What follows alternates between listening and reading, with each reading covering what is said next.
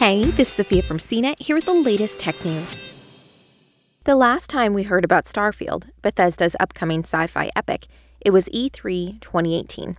Back then, all we saw was a brief teaser. But now, three years later, at E3 2021, we finally got a closer look at Starfield in action when, just before Microsoft's Xbox showcase, the Washington Post published a trailer and a short behind the scenes video. The game's release date was listed as November 11, 2022, which was confirmed when Microsoft opened its E3 event with the same trailer.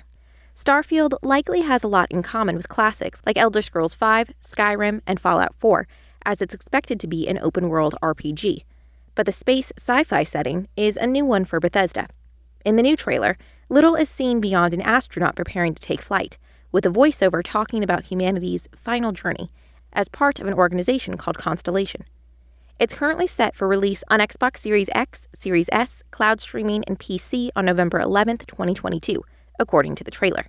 And it will be available to Xbox Game Pass subscribers at the same time. For more of the latest tech news, visit cnet.com.